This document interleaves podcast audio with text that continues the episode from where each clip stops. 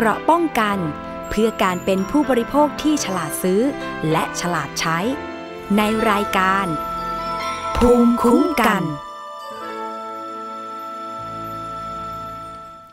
สวัสดีค่ะเมื่อฟังคะต้อนรับเข้าสู่รายการภูมิคุ้มกันรายการเพื่อผู้บริโภคกันอีกเช่นเคยกับดิฉันชนาทิพไพรพงศ์นะคะ ที่วิทยุไทย PBS www.thaipbsradio.com ค่ะ และฟังจากวิทยุชุมชนที่เชื่อมโยงสัญญาณอีก 6 สถานีในต่างจังหวัดด้วยนะคะ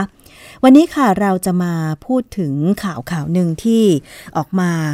แล้วก็ทำให้หลายคนที่ชอบเล่นรูบิกเนี่ยนะคะ ตกอกตกใจไปเหมือนกันนะคะ ที่มีการเปิดเผยผลการวิจัยรูบิกแล้วก็ของเล่นอีกหลายชนิดนะคะ ทั้ง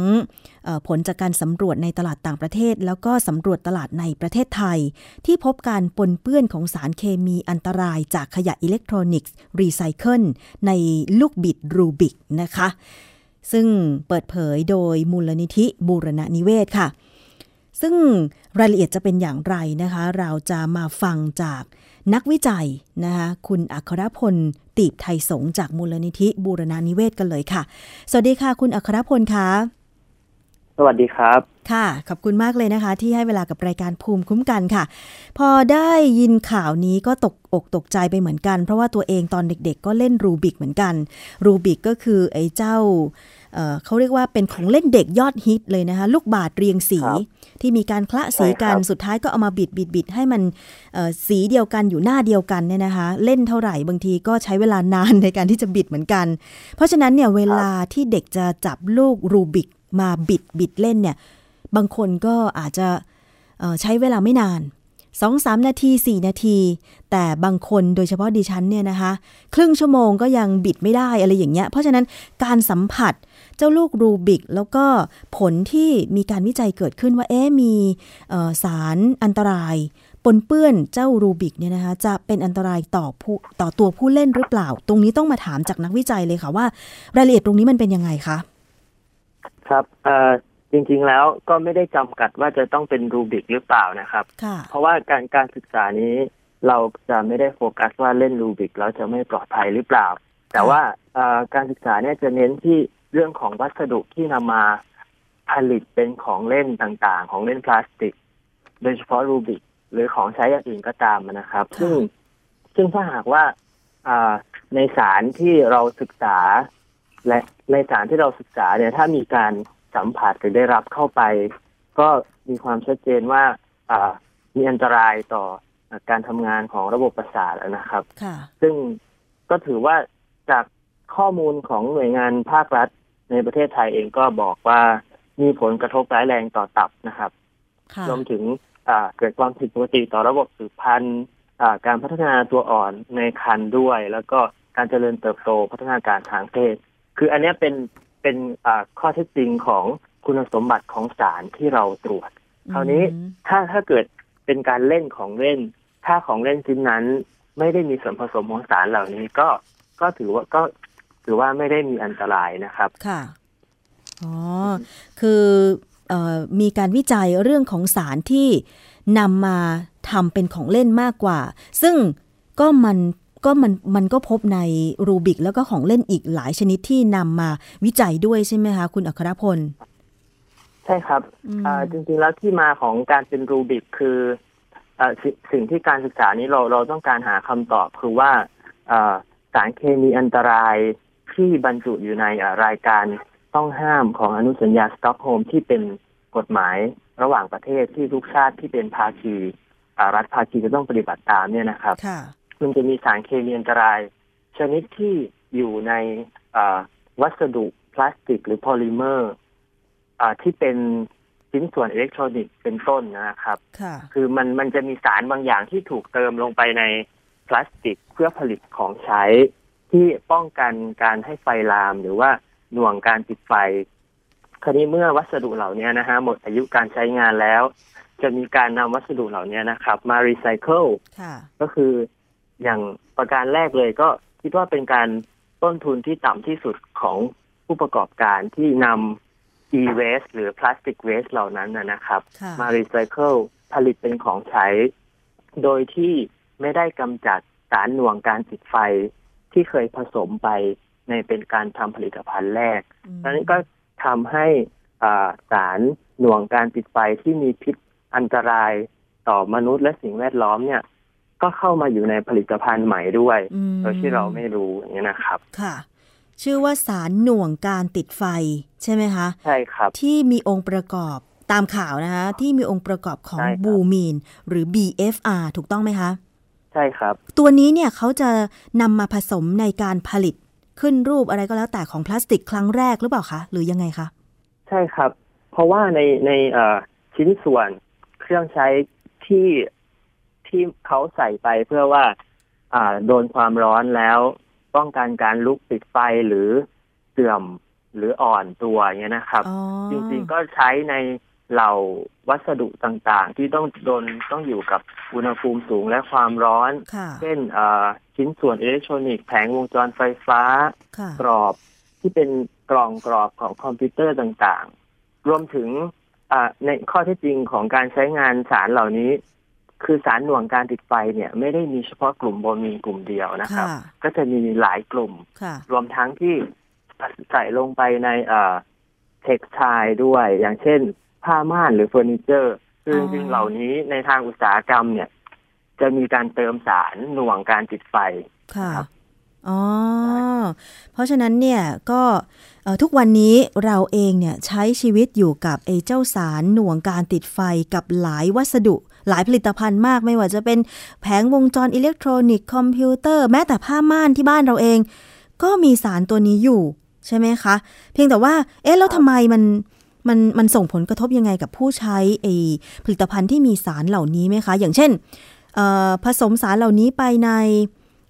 การขั้นตอนการผลิตของผ้าม่านเพื่อหน่วงการติดไฟเวลาเกิดเพลิงไหม้แล้วผ้าม่านนั้นไม่ติดไฟอย่างนี้ใช่ไหมคะแล้วแล้วคนที่อาศัยอยู่ในบ้านจะได้รับผลอะไรไหมคะ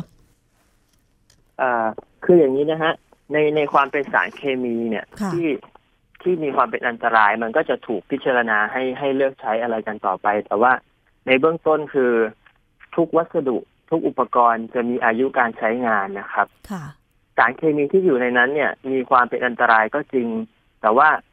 เมื่อถึงอายุการใช้งาน การใช้งานครั้งแรกๆมันอาจจะยังใหม่ โดยที่ไม่มีการสึกกร่อน ไม่มีการหลุดล่อนของอสิ่งที่เป็นองค์ประกอบอยู่ภายในของตัวสารเคมี หรือว่าวัสดุนั้นๆแต่เมื่ออายุการใช้งานผ่านไประยะเวลาหนึ่งเนี่ยนะครับ โดนสภาพอากาศความแปรปรวน แสงแดดอากาศต่างๆ เหล่านี้ก็คือการเสื่อมสภาพของวัสดุเหล่านั้น เมื่อเกิดการเสื่อมสภาพเนี่ย โอกาสเสี่ยงหรือความเป็นไปได้ของการหลุดออกมา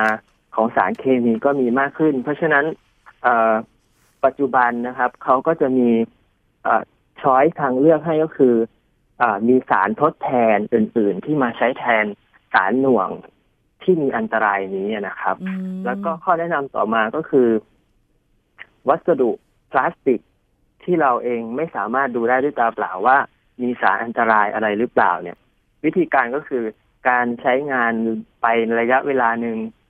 อันนี้ก็อาจจะต้องก็คงบอกได้ได้ยากว่า อ่านานแค่ไหนนะครับ ก็ขึ้นอยู่กับสภาพแวดล้อม แต่ว่าถ้าเกิดชำรุดผุกร่อนลอกกล้อนอะไรเงี้ยนะครับ ก็ยิ่งยิ่งโดยเฉพาะอย่างยิ่งอ่าเด็กและคุณแม่อย่างเงี้ยนะครับ ก็ไม่ควรจะใช้มันต่อ คงต้องส่งให้ให้อ่าฝ่ายที่น่าจะใกล้เคียงที่จะจัดการมาได้มากที่สุดก็คือผู้กรมควบคุมมลพิษ หรือว่าหรือว่าหน่วยงานด้านความปลอดภัยทางผลิตภัณฑ์อย่างเงี้ยนะครับ อ๋อ ค่ะ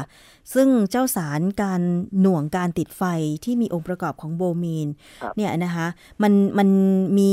หลายอย่างนอกจากโบมีนแล้ว แล้วก็ถ้าเกิดว่า นำไปผสมในผลิตภัณฑ์ เพื่อหน่วงการติดไฟเนี่ยมันก็จะมีอายุการใช้งาน เมื่อหมดอายุของมันแล้วเนี่ยนะคะ ก็ควรที่จะเลิกใช้ผลิตภัณฑ์นั้น เพราะว่าอีเจ้าตัวสารเนี่ยมันก็จะมีการหลุดร่อนออกมา อาจจะปะปนกับสิ่งของอื่น ๆ ในชีวิตประจำวันของเราได้ใช่ไหมคะ เพราะฉะนั้นจึงมีความเป็นห่วงว่า เอ๊ะ เจ้าพลาสติกที่ รีไซเคิลเนี่ยแล้วนำมาทำเป็นผลิตภัณฑ์ใหม่ เจ้าสารตัวนี้มันจะติดมาด้วยอย่างนั้นใช่ไหมคะ ถูกต้องครับ เพราะว่าการรีไซเคิลก็คือการนำพลาสติกเดิมเหล่านั้นเนี่ย คือถ้าพลาสติกเดิมมันไม่ได้มีองค์ประกอบของสารหน่วงการติดไฟที่เคยถูกเติมลงไปนะครับมันเอามารีไซเคิลใหม่ก็ก็ไม่เจออยู่แล้ว แต่ว่าสิ่งสิ่งที่เจอเนี่ยมันหมายความว่ามันมาจาก ขยะรีไซเคิลเหล่านั้น เพราะว่าเพราะว่าสารนี้ไม่ได้มีเองขึ้นตามธรรมชาติ แล้วก็ถ้าไม่ใช่ผลิตภัณฑ์กลุ่มที่เคยเติมมันลงไปนะครับ ก็จะไม่เจอนะอ๋อค่ะ การเติมครั้งแรกสารโบมีเนี่ยไม่เป็นไร เมื่อหมดระยะเวลาการใช้งานก็ก็ควรจะทิ้งไป ไม่ควรจะนำผลิตภัณฑ์เหล่านั้นมาใช้ใหม่หรือรีไซเคิลใหม่ ใช่ไหมคะ ครับอยากจะอธิบายเรื่องสารอย่างนี้นะฮะ คือ จริง ๆ ก็อาจจะไม่ไม่ไม่ไม่ได้ยังยังจะไม่อยากให้อ่าตื่นตระหนกจนเกินไป แต่ว่าจริง ๆ แล้วไอ้ตัวสารหน่วงการติดไฟเหล่านี้นะครับ จัดเป็นสารอ่า persistent organic pollutant ก็คือสารอินทรีย์ตกค้างยาวนาน ที่บังคับห้ามนะครับ ห้ามใช้ห้ามผลิตและห้ามใช้ตามพันธกรณีของอนุสัญญาสตอกโฮล์มที่ประเทศไทย ก็เป็นภาคีรัฐภาคีหนึ่งอยู่ครับ ซึ่งคราวนี้ตัวสารเนี่ยนะครับ มีความอันตรายในตัวของเขาเองอยู่แล้วด้วยชื่อของเขาที่เป็นสาร POP หรือสารป๊อปเนี่ยนะครับ ก็เป็นชื่อชื่อเขาก็คือเป็นสารอินทรีย์ตกค้างยาวนานในสิ่งแวดล้อมอการสลายตัวของตัวโครงสร้างของตัวสารพิษของเขาเองเนี่ย จะสลายตัวได้ยากเมื่อ แต่เมื่อหลุดออกมาในสิ่งแวดล้อมแล้ว จะแพร่และเคลื่อนไปได้ไกลนะครับ จากงานวิจัยต่างๆ ก็จะพบว่าไปขั้วโลกก็จะสามารถพบเจอสารป๊อปได้ที่ขั้วโลกคือหมายความว่ามันสามเมื่อเมื่อมันหลุดออกไปในสิ่งแวดล้อมแล้วก็จะมีการแพร่แล้วก็ไปได้อย่างไกลเพราะฉะนั้นส่วนในเรื่องของสิ่งที่ถ้าสารเนี้ยอยู่ในวัสดุใดวัสดุหนึ่งที่เราใช้งานในชีวิตประจำวันแล้วเขาจะหลุดออกมาเนี่ย ข้อข้อเท็จจริงก็คือว่า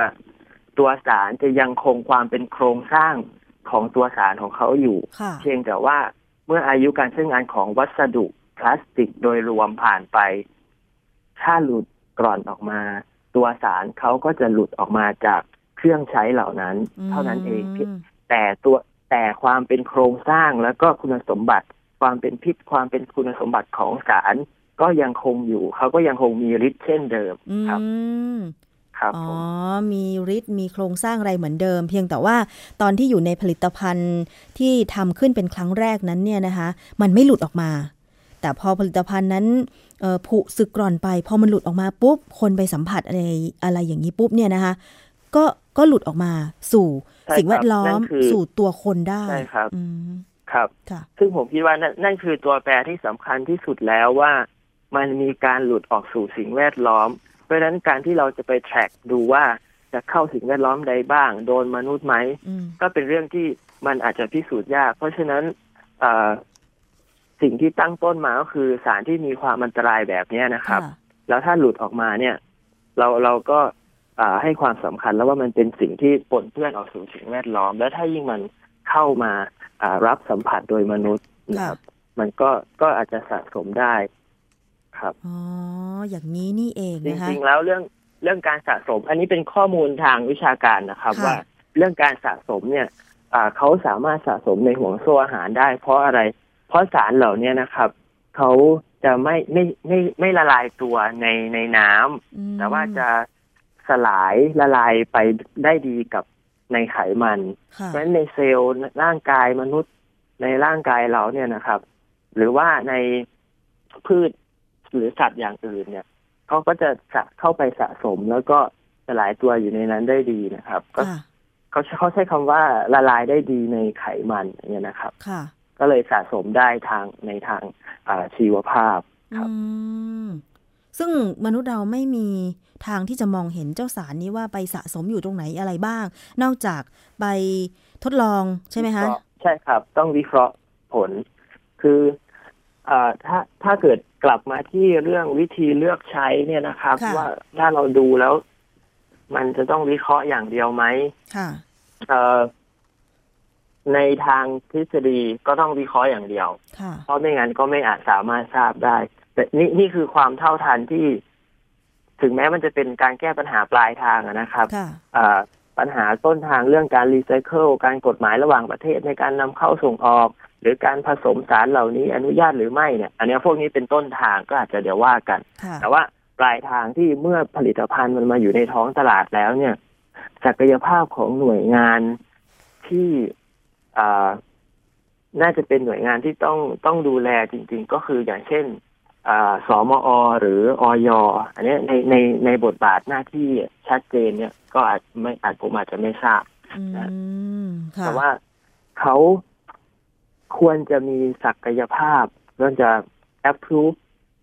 ศักยภาพในการที่จะติดตามสารเคมี เพราะว่าสาเหตุที่ที่กล่าวถึงอยกับสมอมาตรฐานมาตรฐานสินค้าอุตสาหกรรมเนี่ยนะครับ เพราะว่าจากตัวอย่างที่เราสุ่มเก็บตัวอย่าง มาทั้งหมดจากเก้าแหล่งเก้าตัวอย่างพบว่าถึงแปดตัวอย่างเลยทีเดียวที่มี สัญลักษณ์มอกอยู่บนฉลากนะครับ นั่นนั่นมันบอกนั่นบอกอะไรเรา มันบอกได้หลายอย่างว่ามาตรฐานนั้นถ้าได้มาอย่างถูกต้อง แล้วมีการ audit หรือความถี่ของการตรวจของสำนักงานผู้เป็นมี authority ในการที่จะตรวจสินค้าที่มีตราของตัวเองอยู่บนผลิตภัณฑ์เนี่ยมีความถี่พอหรือเปล่านะครับคืออย่างเงี้ยอาจจะ ไม่รู้ว่า request เขามากไปหรือเปล่านะฮะแต่ว่ามันอาจจะต้องมีศักยภาพที่มีเครื่องมือที่จะตรวจได้ เมื่อประชาชนเกิดข้องใจในความปลอดภัยของผลิตภัณฑ์ มีเครื่องมือพร้อมที่จะดูให้ได้ มีความถี่ในการออดิตมากพออะไรเงี้ยนะครับ อ๋อ ค่ะ อันนี้ อันนี้คือปลายทางอย่างที่บอกนะครับ ค่ะขออธิบายคุณผู้ฟังให้เพิ่มเติมก็แล้วกันนะคะ ว่าผลการวิเคราะห์ที่ทางมูลนิธิ บูรณานิเวศ เผยผลออกมาที่บอกว่ามีการไปสำรวจลูกบิดรูบิกเนี่ยเตัวอย่างนะคะแล้วก็มีมออกเนี่ยถึง 8 ตัวอย่าง ไม่มีมออกหนึ่งตัวอย่าง แต่ว่าในประเทศไทยมี 2 ตัวอย่างที่พบสารโบมีน สูงเกิน 1,000 ppm ใช่ไหมคะ อันนี้ช่วยอธิบายหน่อยค่ะว่า สูงสูงแบบนี้มาตรฐานจริง ๆ แล้วไม่ควรเกินเท่าไหร่ แล้วถ้าสูงแบบนี้เนี่ยจะส่งผลอย่างไรต่อมาคะ ครับ เรื่องที่พบสารโบมีนสูงเนี่ยนะครับ ในผลิตภัณฑ์ใด ๆ ในปัจจุบันไม่มีค่ามาตรฐานของโบมีน หรือว่าอีกสารอันตรายอีกมากมายที่ไม่มีค่ามาตรฐานระบุเอาไว้ว่าให้ต้องทำตามแบบไหน เพราะฉะนั้นเนื่องจากสารอันตรายมันมีเยอะมากเนี่ยนะครับสิ่งสิ่งที่ทำแล้วทำไมเราต้องมาดูโบมีนกับดูรูบิก เพราะว่ามันมาจาก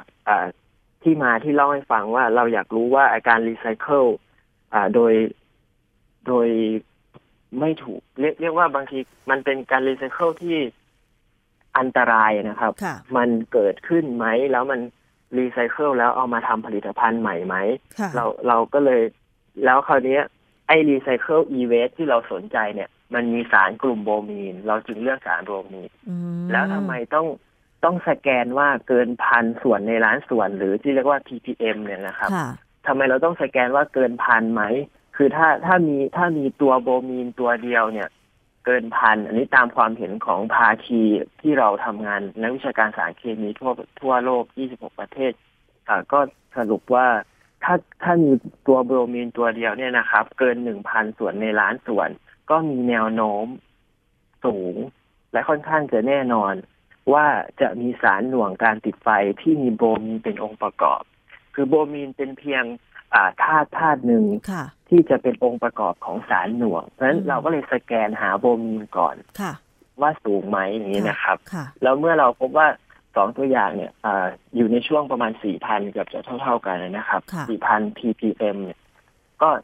ส่งสองตัวอย่างนี้แหละที่ชัดเจนว่ามีค่าโบรมีนสูงมาก ไปทดสอบหาสารหน่วงต่อไปคือสารหน่วงที่มีโบรมีนเป็นองค์ประกอบนี้ค่ะ อืมนะคะอันนี้ก็คือคำอธิบายจากการวิเคราะห์วิจัยเกี่ยวกับรูบิกที่ผลิตมาจากขยะ เออไม่ใช่ขยะสิ พลาสติกรีไซเคิลนะคะที่ไปสำรวจ ซึ่ง 9 ตัวอย่างที่บอกเนี่ยนะคะ เป็นผลิตภัณฑ์ที่นำเข้าจากประเทศจีนทั้งหมดใช่ไหมคะ แล้วก็มีวางจำหน่ายในตลาดทั้งกรุงเทพ ปฐมเอ่อขออภัยค่ะปทุมธานี นครปฐมแล้วก็ระยองด้วยใช่ไหมคะ อันนี้มันบ่งบอกอะไรได้ไหมคะว่า เอ๊ะแล้วแล้วถ้าเป็นเอ่อรูบิกที่วางจำหน่ายอีกแหล่งหนึ่ง อย่างเช่นห้างสรรพสินค้า หรือมียี่ห้อ แล้วก็มีมาตรฐานมออกด้วยนะคะแล้วก็มันเป็นการผลิตจากพลาสติกมือหนึ่ง ไม่ใช่พลาสติกรีไซเคิลมันจะมีอะไรบ่งบอกได้ไหมคะเนี่ยจ ริง ๆ แล้วราคาก็ต้องยอมรับว่าเป็นส่วนหนึ่งนะครับ ค่ะ ราคาเนาะถ้าเกิดราคามันเอ่ออันนี้ก็ก็อาจจะพูดยากว่าราคาเท่าไหร่ถึงจะเรียกว่าไม่ใช่รูบิกที่ทำมาจากรีไซเคิลขยะรีไซเคิลนะครับ e-waste แต่ว่าแต่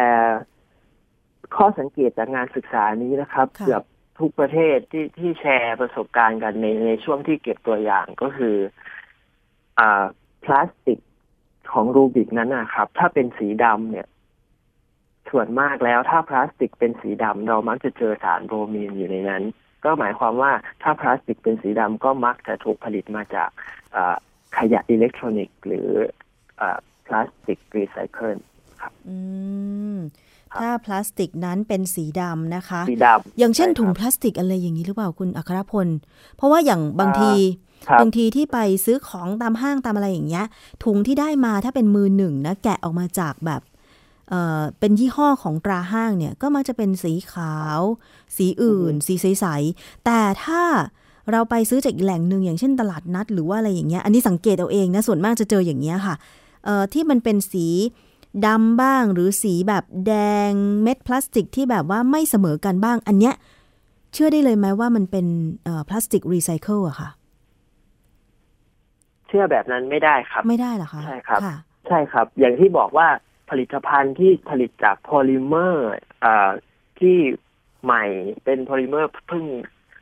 ผลิตมาหรือของใหม่ ๆ จริง ๆ พวกนี้เวลาเราเห็นพลาสติกที่ว่าจะขุ่นใสหรืออะไรเงี้ยนะครับ มันแน่นอนว่ามันมันคือคุณภาพของพลาสติก และชนิดของพลาสติก อันนี้ผมคงลงรายละเอียดไม่ได้ แต่ประเด็นของเราก็คืออ่า พลาสติกนั้นจะต้องไม่ได้รีไซเคิลมาจากมาจากชิ้นส่วนที่เคยมีสาร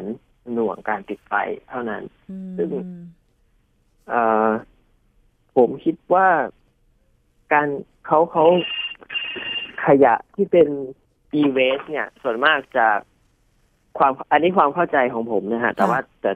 ไม่ไม่ไม่มีไม่ไม่มีข้อมูลยืนยันว่าไม่น่าจะเอามาผลิตพลาสติกที่เป็นถุงพลาสติกอะไรพวกนั้นครับ เพราะว่าอ่าน่าจะมีวัสดุอื่นที่ที่เหมาะสมกว่านั้นครับค่ะก็ยกเว้นไปว่าถ้าเป็นถุงพลาสติกก็อาจจะไม่ไม่ได้ทำมาจากขยะอิเล็กทรอนิกส์ที่มีสารหน่วงไฟที่มีองค์ประกอบของโบรมีน แต่ว่าถ้าเป็นพลาสติกอย่างอื่น เช่นที่นำมาทำรูบิกเนี่ย บางทีก็ไว้ใจไม่ได้ถูกต้องไหมคะ ใช่ครับค่ะปัจจุบันจริง ๆ ปัจจุบันนี้รูบิกที่ที่เราตรวจเจอเนี่ยก็ไม่ไม่ได้หาซื้อง่ายๆนะฮะก็เราคือแต่แต่เรื่องของเรื่องคือเราไม่ได้มองหาของที่ปนเปื้อนหมายถึงว่าไม่ได้จะชี้ว่าของเล่นนั้นปนเปื้อนนะครับ แต่การศึกษานี้เพียงแค่อยากรู้ว่ามีการนำ e-waste มารีไซเคิลหรือเปล่า เพราะว่าจริงๆ เราเราเลือกสิ่งที่มัน critical แล้วก็คนจะเห็นความสำคัญของมันจึงเลือกรูบิกเพราะว่าเป็นของเล่นที่เมื่อเล่นเราจะต้องสัมผัสด้วยมือจะต้องใช้เวลาลูกใช้เวลาที่จะต้องเล่นอยู่กับมันสัมผัสแทบจะตลอดเวลาของการเล่นอย่างนี้นะครับใช่เพราะนั้นการที่จะหลุดอะไรจะหลุดออกมาเนี่ยคืออย่างชิ้นที่เราศึกษาแล้วพบว่ามีสูงเนี่ยพลาสติกก็ ก็มีความชัดเจนว่ามันก็จะเบาค่อนข้างเปราะนะครับ ค่ะใช่ครับอ๋อถ้าอย่างนั้นเราเราเคย เราเราเคยตัวอย่างที่เป็นพลาสติกที่ไม่ใช่สีดำเนี่ยนะครับเนื้อสัมผัสมันต่างกันชัดเจน คืออย่างน้อยเนี่ยสีเขียวสีขาว คืออันนี้ไม่ได้บอกว่ามันเป็นอย่างนั้นนะครับ แต่ว่าแต่ยกตัวอย่างให้เห็นจากการสุ่มตรวจคือ ถ้าไม่ใช่สีดำเนี่ย ก็แทบจะไม่เจอโบมีนเลยนะครับอ๋อ เหรอคะ เพราะฉะนั้นต่อไปนี้ผู้บริโภคก็ต้อง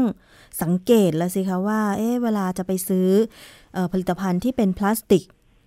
ควรที่จะหลีกเลี่ยงที่เป็นสีดำแบบนี้หรือเปล่า อันนี้ช่วย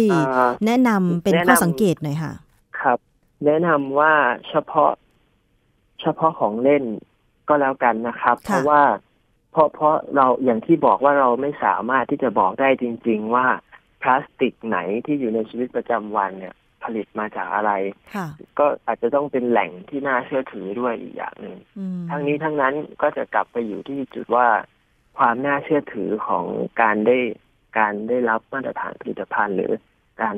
อ่าที่ต้องยอมให้ออกสู่ท้องตลาดต่างๆอันนี้ก็ก็ต้องหน่วยงานรัฐก็ต้องมาช่วยชี้ให้ความมั่นใจบอกกันว่าไอ้กลุ่มไหนกลุ่มนี้ตรวจแล้วนะ เป็นแบบไหนนะครับ อืม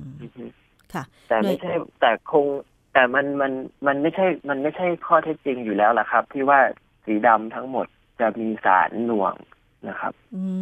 มเพราะฉะนั้นก็เอาเป็นว่าก็เน้นที่ของเล่นหรือว่าของที่เด็กเขาต้องสัมผัสต้อง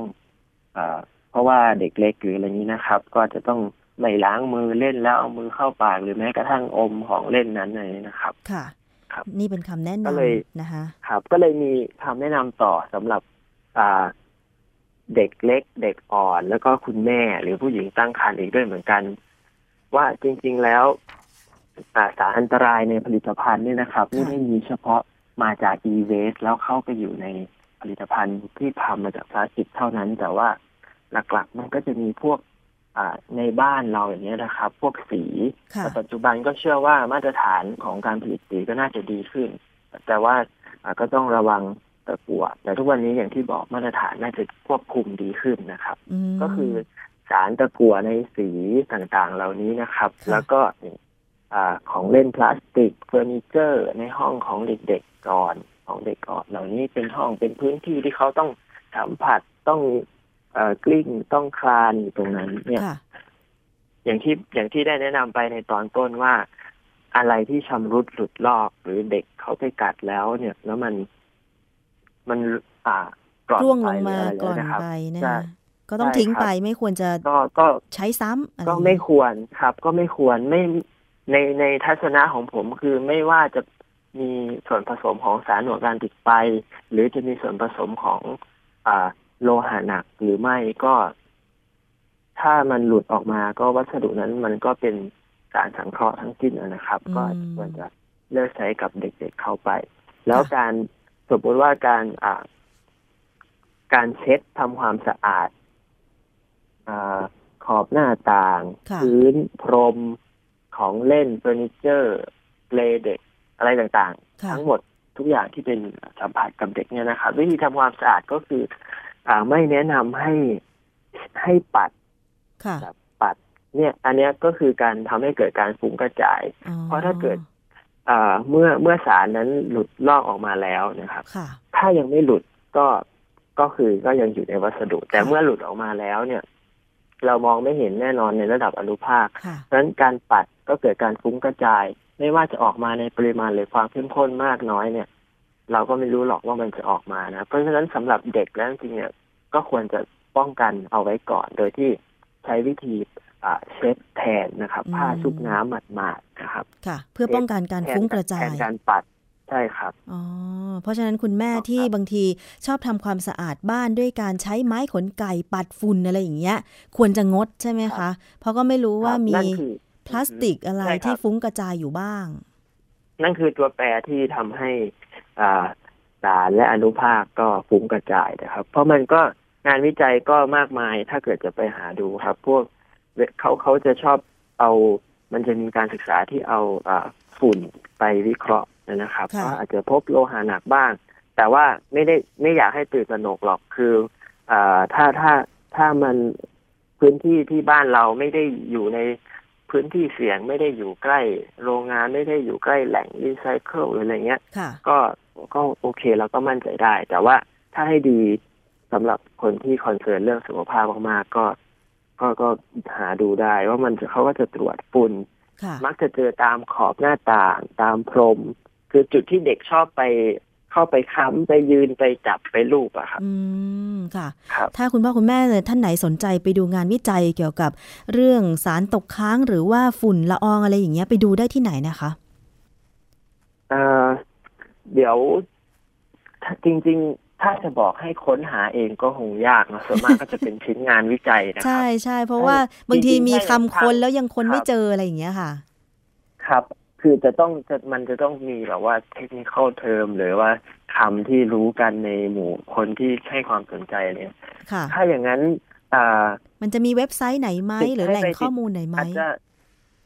ของของมูลนิธิบุรณนิเวศเองนะครับ เราก็มีเคยมีการศึกษาตะกั่วในสีในสนามเด็กเล่นตามโรงเรียนของเด็กเล็กต่างๆ ทั่วประเทศจะจะมีอยู่ในเว็บไซต์อยู่นะครับอ๋อก็เป็นอันนี้ก็ก็เป็นส่วนหนึ่งว่า อันอันนี้ก็เป็นเคสหนึ่งของเรื่องฝุ่นตะกั่วนะครับ เพราะว่าถ้าจะได้รับสัมผัสตะกั่วที่อยู่ในสีโดยเฉพาะสีภายนอก สีน้ำมันที่ทาภายนอกอาคาร หรือทาเครื่องเล่นเด็ก ในโรงเรียนเด็กเล็กเนี่ยนะครับการออกมาปนเปื้อนของสารเหล่านี้ก็คือ หลุดออกมาระดับอนุภาคที่เรียกว่าฝุ่นตะกั่วอันนี้ก็เป็นอีกรูปแบบหนึ่งของการได้รับฝุ่นตะกั่วก็จะสังเกตว่างานวิจัยที่ออกมาเนี่ยนะคะเเรามีโอกาสที่จะได้รับสารพิษสารเคมี จากผลิตภัณฑ์ ทุกอย่างรอบตัวเราเลย เพียงแต่ว่าเราจะมีวิธีการที่จะป้องกันให้รับ สารพิษเหล่านั้นน้อยที่สุดได้อย่างไร จะบอกว่าไม่รับเลยก็คงจะเป็นไปไม่ได้นะคะ อย่างเช่น ของเล่นพลาสติก หรืออะไรอย่างเงี้ยเราก็แบบสัมผัสอยู่ทุกวัน จะมีคำถามอีกนิดนึงค่ะ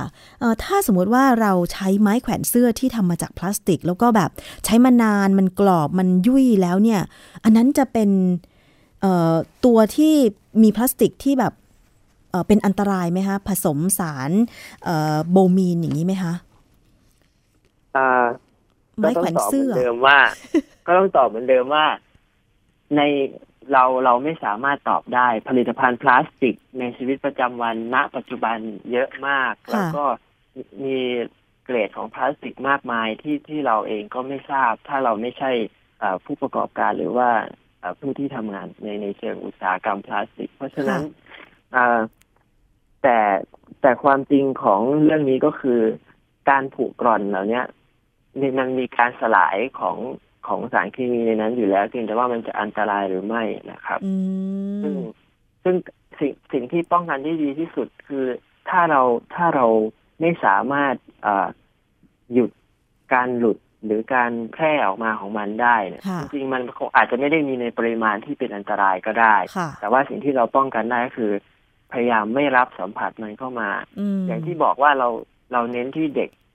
ท่านั้นเองเพราะว่าผู้ใหญ่อาจจะรู้จักป้องกันตัวเองแล้วจับอะไรก็ล้างมือล้างมือตลอดแต่ว่าเด็กเนี่ยนะครับใช่ครับ ถ้าเขาสัมผัสอะไรเวลาออกไปนอกบ้านก็เช่นกันเพราะทุกวันทุกวันนี้ผักมลภาวะต่างๆมันมันมันมีมากอยู่แล้วนะครับ แต่ถ้าอย่างเป็นของที่อ่าคุณถาม เราต้องใช้อยู่ตลอดเลยนะ ไม้แขวนเสื้อเวลาตากเสื้อผ้าอะไรอย่างเงี้ยนะคะ ก็เห็นครับ แต่คิดคิดว่าคิดว่าไม่ไม่ อาจจะไม่ต้องกังวลอะไรครับ ค่ะ ครับ แต่ว่าถ้าเอาทิ้งไปได้ก็ดีใช่ไหมคะ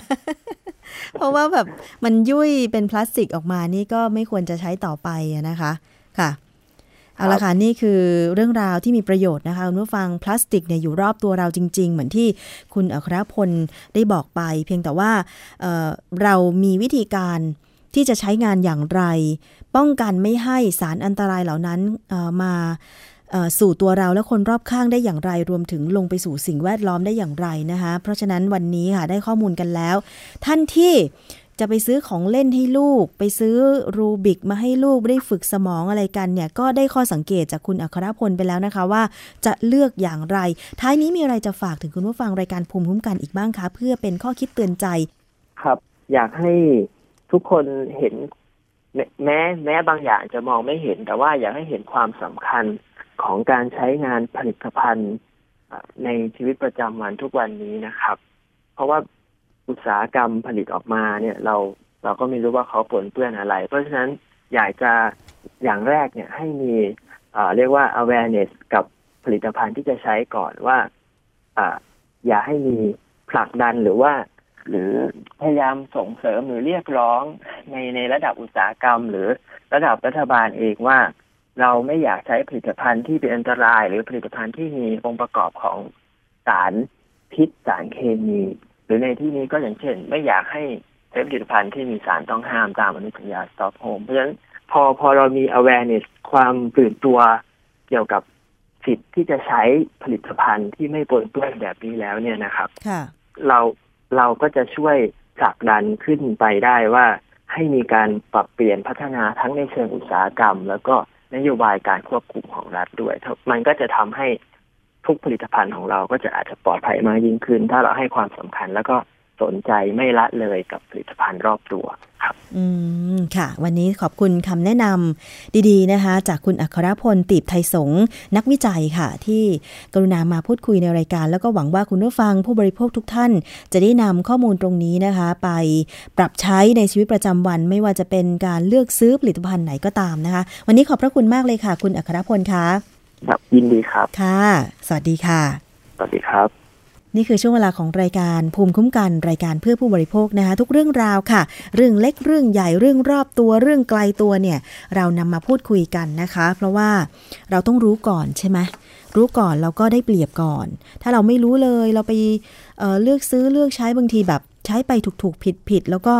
อาจจะมีผลกระทบตามมา มันก็ไม่คุ้มกันใช่ไหมคะ เพราะฉะนั้นฟังรายการนี้ค่ะ ภูมิคุ้มกันกับดิฉันชนะทิพไพรพงศ์ที่วิทยุไทย PBS www.thaipbsradio.com แล้วก็ฟังจากวิทยุชุมชนที่เชื่อมโยงสัญญาณในต่างจังหวัดด้วย ต้องขอบคุณทุกสถานีเลยนะคะ เอาเป็นว่าช่วงนี้เราพักรายการกันครู่หนึ่งค่ะ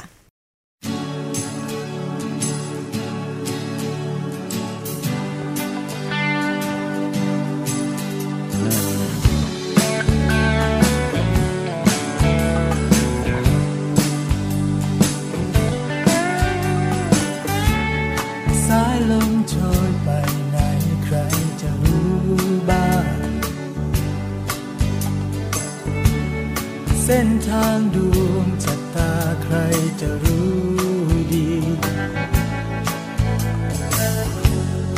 ร่มเย็นอยู่วันนี้ เกิดมีมรสุมมารุมล้อม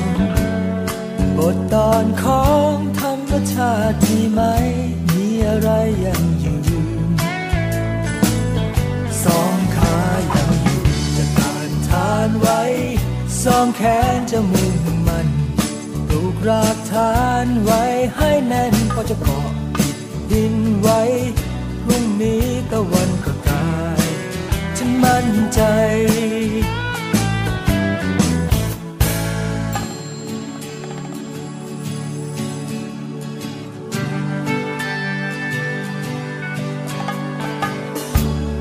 ต้นไม้ยืนอยู่ได้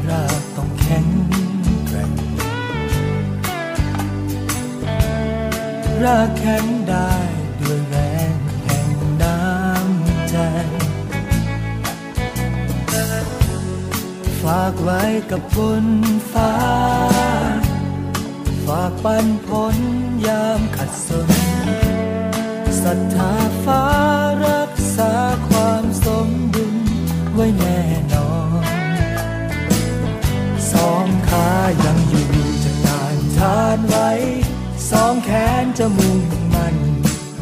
รากฐานไว้ให้แน่นพอจะเกาะดินไว้ พรุ่งนี้ตะวันประกายฉันมั่นใจ มั่นใจว่ามีอะไรยังย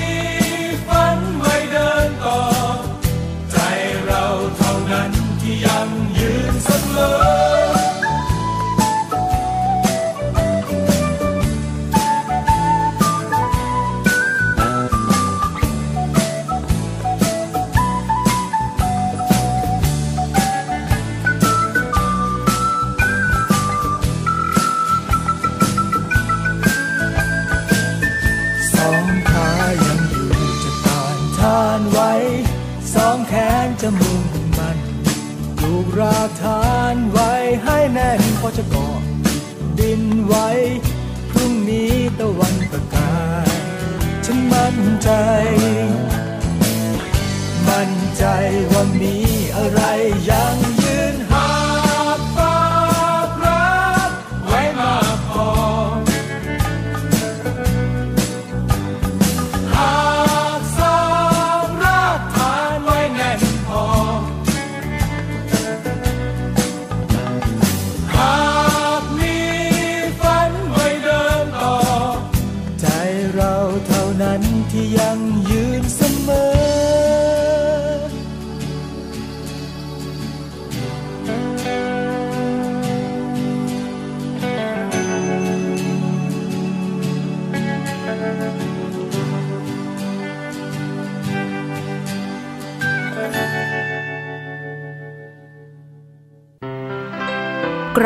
กัน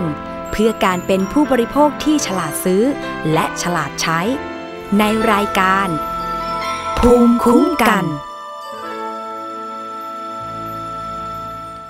ช่วงที่ 2 ของรายการภูมิคุ้มกันรายการเพื่อผู้บริโภคนะคะ รับฟังกันได้ที่วิทยุไทย PBS www.thaipbsradio.com ค่ะ ดาวน์โหลดไปฟังตอนไหนก็ได้เลยนะคะ แต่ว่าถ้าฟังสดก็เวลา 10-11นาฬิกาวันจันทร์ถึงวันศุกร์นะคะ แล้วก็นอกจากนั้นท่านที่อยู่ในต่างจังหวัด รับฟังได้ค่ะวิทยุชุมชน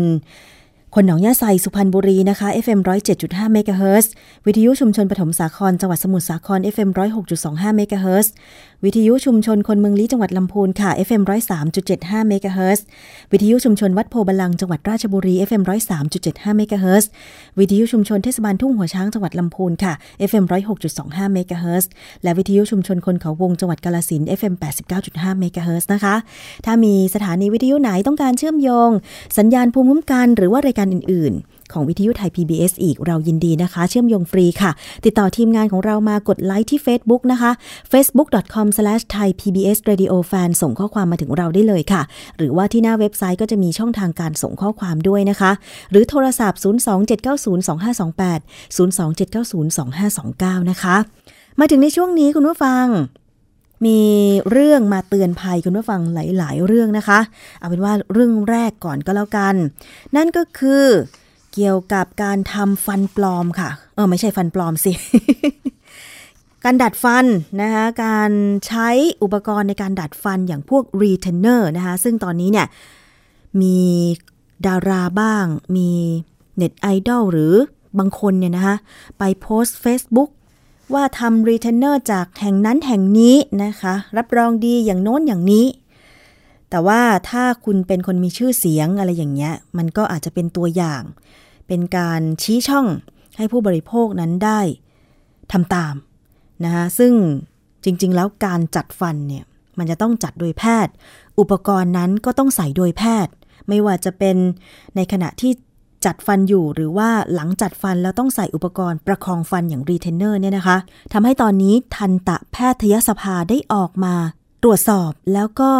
เตือนผู้บริโภคกันค่ะ กรณีที่ไปพบ ว่าคุณจ๊ะอาสยามนักร้องลูกทุ่งชื่อดังเนี่ยนะคะ มีการโพสต์ Facebook ว่าตัวเองนั้นได้ไปใช้รีเทนเนอร์ของห้องแล็บแห่งหนึ่งนะคะ แล้วบอกว่าดีไม่ได้น่ากลัวอย่างที่คิดทำให้ทันตแพทยสภาโดยทันตแพทย์ ดร.ธงชัยวชิรโรจน์ไพศาล อุปนายกทันตแพทยสภาคนที่สองค่ะ ได้กล่าวถึงเรื่องที่คุณจ๊ะ อาร์สยาม ได้ลงข้อความใน Facebook ส่วนตัวโดยข้อความ มีว่ารีเทนเนอร์ออนไลน์ไม่ได้น่ากลัวอย่างที่คิดต้องเป็นร้านนี้เท่านั้น จะมั่นใจร้านนี้ เพราะส่งแล็บจริง ผลิตโดยช่างทันตกรรมที่มีใบรับรอง จุดๆๆนะคะ และร้านรีเทนเนอร์ดังกล่าวได้ท้าทายว่ารีเทนเนอร์ของตนเองถูกกฎหมายทุกอย่างนั้น นะคะคำชี้แจงจากทันตแพทยสภาได้ตรวจสอบเบื้องต้น พบว่าแล็บทันตกรรมที่กล่าวถึงนั้น แม้จะมีใบจดทะเบียนสถานประกอบการผลิตเครื่องมือแพทย์ แต่ก็เป็นเอกสารที่รับขึ้นทะเบียน เพื่อทำอุปกรณ์ฟันเทียมและรีเทนเนอร์เท่านั้น ไม่ได้เป็นการอนุญาตให้ช่างทันตกรรม พิมพ์ฟันในช่องปากแต่อย่างใดจากที่ข่าวระบุว่ามีการไปพิมพ์ฟันให้จ๊ะ อาร์สยามด้วย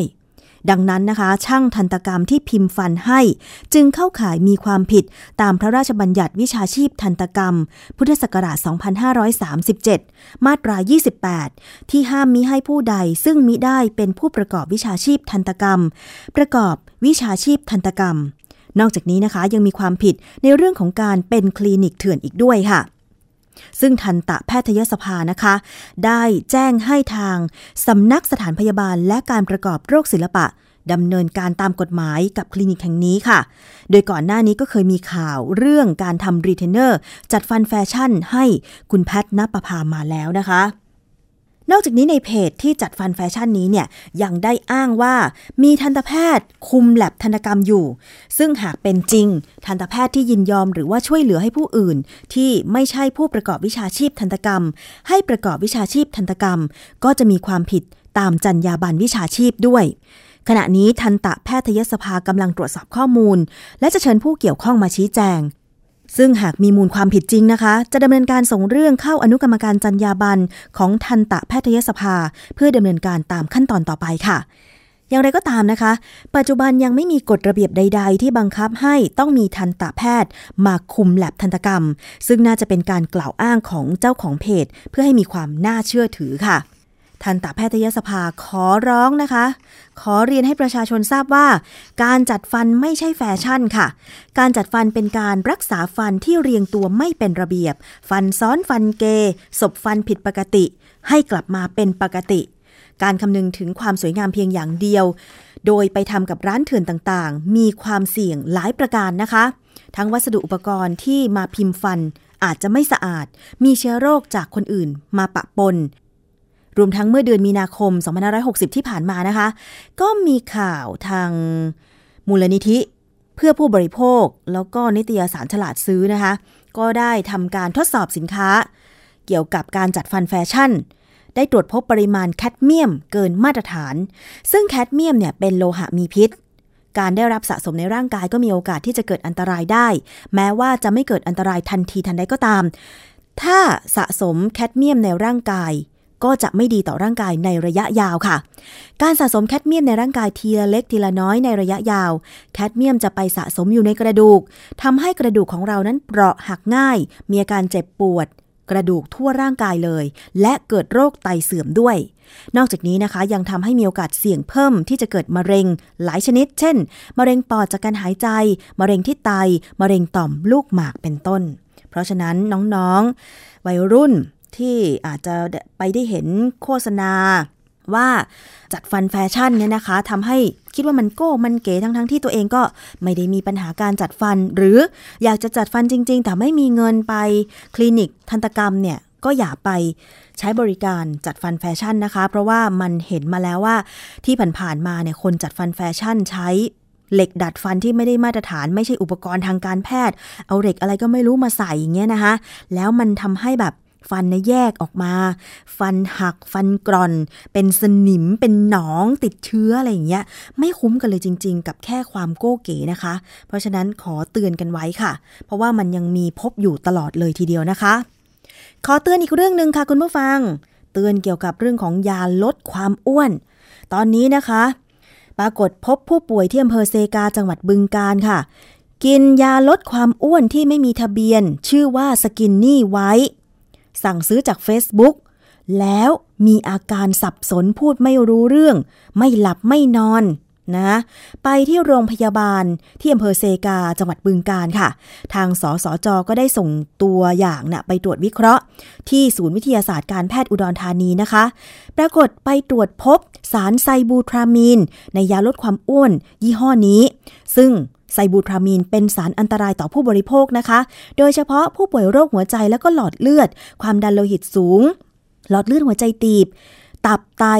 ต้อหิน หญิงตั้งครรภ์หลิงให้นมบุตรนะคะ ผลข้างเคียงจากการใช้ยาก็คือจะนอนไม่หลับ เวียนศีรษะ วิตกกังวล ตาพร่ามัว ทำให้ความดันโลหิตสูง หัวใจเต้นเร็ว และถ้าหากได้รับสารไซบูทรามีนในปริมาณมาก อาจจะถึงขั้นช็อกหัวใจวายตายได้นะคะ คุณเพื่อฟัง ก็ขอให้เฝ้าระมัดระวัง แล้วก็มีความรู้กันก่อนที่จะไปเลือกซื้อผลิตภัณฑ์เสริมสุขภาพอะไรต่างๆ มารับประทานกันนะคะ คุณผู้ฟังเพราะว่าถ้าเกิดไปหลงเชื่อคำโฆษณาที่เขากล่าวอ้างเนี่ยอย่างเช่นSkinny White เนี่ยนะคะคุณผู้ฟังอันนี้ไม่ได้เป็นการโฆษณานะ แต่ว่าเอามาเตือน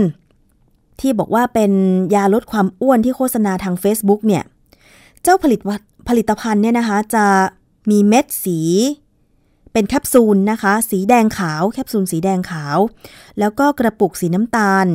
มีฉลากสีชมพู แล้วก็เขียนตัวหนังสือว่า Skinny White ทั้งภาษาไทย ภาษาอังกฤษ มีรูปผู้หญิงเป็นรูปการ์ตูน ใส่ชุดสีแดง บอกว่า lock burn block ผอมขาวในหนึ่งเดียว โห น่ากลัวนะ ผอมขาวในหนึ่งเดียว แล้วอีกแผ่นโฆษณาหนึ่งของ Skinny White บอกว่า เผาผลาญไขมันส่วนเกิน ยับยั้งการสะสมของไขมันใหม่ เห็นการเปลี่ยนแปลงภายในหนึ่งอาทิตย์ ช่วยให้ร่างกาย firm ขึ้น เปลี่ยนไขมันเป็นกล้ามเนื้อ ไม่ต้องอดอาหาร ไม่ต้องออกกำลังกาย ไม่มีผลข้างเคียง ไม่กดประสาท หยุดทานไม่โยโย่ ไม่เอฟเฟกแน่นอน ปลอดภัยด้วยสมุนไพรแท้ร้อยเปอร์เซ็นต์เหมาะสำหรับคนดื้อยาลดยากราคาไม่แพง ท้าพิสูจน์ลดเร็วผอมถาวรไม่โยโย่ปลอดภัยร้อยเปอร์เซ็นต์นี่เป็นคำโฆษณาชวนเชื่อของ ยาลดความอ้วน Skinny White นะคะ เพราะฉะนั้นตอนนี้ค่ะทางสสจอของจังหวัดบึงการเนี่ยนำตัวอย่างของสกินนี่ไว้ไปตรวจพิสูจน์แล้ว ไปพบสสารไซบูทรามีนนะคะ ไปพบสารไซบูทรามีนซึ่งเป็นสารอันตรายนะคะคุณผู้ฟัง อันตรายกับทุกคนค่ะ ไม่เฉพาะผู้ป่วยโรคหัวใจโรคหลอดเลือดโรคความดันโลหิตสูงนะคะถ้ากินไปแล้วเนี่ยผลข้างเคียงก็คือจะนอนไม่หลับเวียนศีรษะ กังวลตาพร่ามัวความดันโลหิตสูงใจเต้นเร็ว จนสุดท้ายอาจจะช็อกเสียชีวิตได้ ต้องเฝ้าระวังนะคะ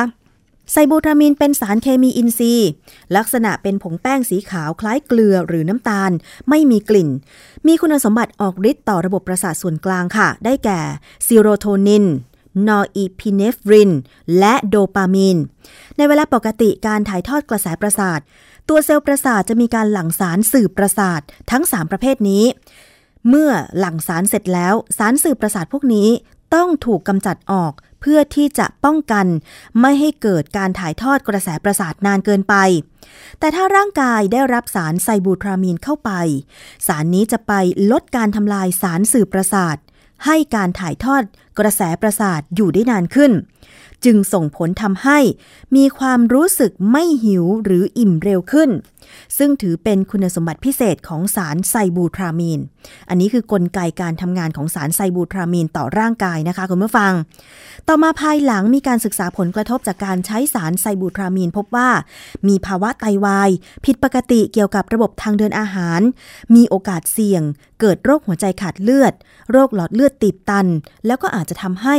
เสียชีวิตได้ ปี 2553 ค่ะ ประเทศในทางยุโรปจึงประกาศยกเลิกการใช้สารไซบูทรามีน ในยา รวมทั้งในประเทศไทยด้วยนะคะ ที่เรียกเก็บยาที่มีสารไซบูทรามีนออกจากท้องตลาด และยกเลิกทะเบียนยาไซบูทรามีนแต่ปัจจุบันค่ะ ผู้ผลิตผลิตภัณฑ์ลดน้ำหนักยังแอบเจือปนสารไซบูทรามีนเข้าไปในผลิตภัณฑ์ยาลดความอ้วน และอาหารเสริมลดน้ำหนัก แม้ว่าทางออยจะยกเลิกการขึ้นทะเบียนสารไซบูทรามีนแล้วก็ตาม แต่ว่าก็ยังมีผลิตภัณฑ์ลดน้ำหนักอีกหลายยี่ห้อ ที่แอบใส่ไซบูทรามีนอยู่เป็นจำนวนมาก แน่นอนว่าไม่มีทางทราบว่าผลิตภัณฑ์นั้นมีสารไซบูทรามีนเจือปนอยู่หรือไม่ จนกว่าจะรับประทานเข้าไปแล้วก็มีผลข้างเคียงก็คือ มีอาการปากแห้ง รับรู้รสชาติแปลกๆ คลื่นไส้ ท้องผูก มีปัญหานอนไม่หลับ วิงเวียนศีรษะ ปวดศีรษะ ปวดประจำเดือน ปวดเมื่อยกล้ามเนื้อและก็ไขข้อ และผลข้างเคียงที่รุนแรงคือการเต้นของหัวใจผิดจังหวะ และเกิดอาการทางจิตประสาท เป็นเหตุให้เสียชีวิตนี่คือผลของไซบูทรามีนมันร้ายแรงมากนะคะ ทางการไทยยกเลิกการใช้แล้ว ทางยุโรปด้วยค่ะผู้ฟังนะคะถ้าอยากผอมอยากสวยอะ่ะ ดิฉันว่ากินให้น้อยๆ กินแต่พอดี กินแต่อาหารที่มีประโยชน์ ไม่กินไขมันไม่กินหวานเกินไป ไม่กินเค็มเกินไป แล้วก็ออกกำลังกายเป็นประจำเท่านั้นแหละ แน่นอน หุ่นดีชัวร์เลยนะคะ เอาละค่ะอีกเรื่องหนึ่งที่ตอนนี้กำลังได้รับการกล่าวขานถึงก็คือไมโลคิวมันเหมือนเป็นการโฆษณาปากต่อปากหรือว่าไวรัลนะคะมาแรงมากเลย คือ ดิฉันก็เห็นใน Facebook ในสื่อสังคมออนไลน์ เว็บไซต์ต่างๆ การคอมเมนต์อะไรต่างๆ มีการพูดถึงกันเยอะเลยนะคะ viral มาแรง Milo Cube ค่ะ หากินไม่ได้ที่เมืองไทย ต้องนำเข้าด้วยการ pre-order หรือว่าสั่งนำเข้า โดยตอนนี้เนี่ยมีการปั่นราคาขั้นสุดเลยนะ พุ่งสูงถึงห่อละ 600 บาท คุ้มแค่ไหนถามใจดู อันนี้อาจจะเป็นน กลไกของการทำการตลาดอย่างหนึ่งก็คือ viral marketing คือหลายคนเนี่ยพอเห็นแบบพูดปากต่อปาก เพื่อนก็อาจจะได้ชิมแล้วก็บอกหืมมันอร่อยอย่างโน้นอย่างนี้ทำให้หลายคนอยากลิ้มลอง บางคนก็อาจจะลองทำเอง หรือ DIY do it yourself แต่บางคนก็ขวนขวายหาร้าน pre-order เพื่อที่จะสั่ง Milo Cube เข้ามาชิมดู ถ้าโชคดีเจอราคาที่คุ้มค่าก็ดีไป แต่ถ้าโชคร้ายเจอพ่อค้าแม่ค้าหัวหมอฉวยโอกาสขึ้นราคาเป็น 2-3 เท่า จากราคาจริง ก็ยิ่งแย่ไปกันใหญ่ ยิ่งแย่ไปกว่านั้น คนที่คิดจะทุ่มลงทุน หวังทุ่มเงินเป็นล้าน เพื่อนำเข้า pre-order Milo Cube เพราะหวังกำไรมหาศาลเนี่ยบางคนถึงต้องกับกลุ่มขมับ เพราะว่า โดนหลอกอย่างไม่เหลือเยื่อใยเลยนะคะมีเพจ Facebook เหยื่อการตลาดทาสโปรโมชั่นค่ะ ได้ตั้งข้อสังเกตเกี่ยวกับ เรื่องของ Milo Cube ว่า เจ้า Milo Cube เนี่ยมันอร่อยจริง ๆ อย่างที่หลายคนอยากลิ้มลองจริงหรือ และหากลองเทียบกับราคาที่ มันโดนโก่งถึงขีดสุดราคาห่อละ 600 บาท แล้วลองมาเทียบกับช็อกโกแลตรอยส์นาม่าช็อกโกแลต ราคากล่องละ 450 บาท แต่หลายคนบอกว่าแพง และไม่ค่อยกล้าซื้อกิน อย่างไหนจะอร่อยกว่ากันแน่ หากมองดูจริง ๆ แล้วเนี่ย การตลาดนี่มันน่ากลัวจริง ๆ นะคะ คุณผู้ฟัง คืออันเนี้ยดิฉันต้องกล่าวถึงยี่ห้อ เพราะว่าจะได้เป็นการเปรียบเทียบกัน แล้วก็ยกข้อความมาจากเพจ Facebook นะคะ ไม่ได้เป็นการโฆษณาแต่อย่างใด เดี๋ยวจะหาว่าแนะให้ไปซื้อยี่ห้อน้นยี่ห้อนี้ ซึ่งจริงแล้วเนี่ย มันก็อยู่ที่สิทธิของผู้บริโภคนะคะว่า เราจะกินจะชิมอะไรยี่ห้อไหน เป็นสิทธิ์ของเราแต่ว่าคุณคิดดูนะ จากเมื่อก่อน อาจจะเป็นสินค้าราคา ธรรมดา หาซื้อกินได้ทั่วไป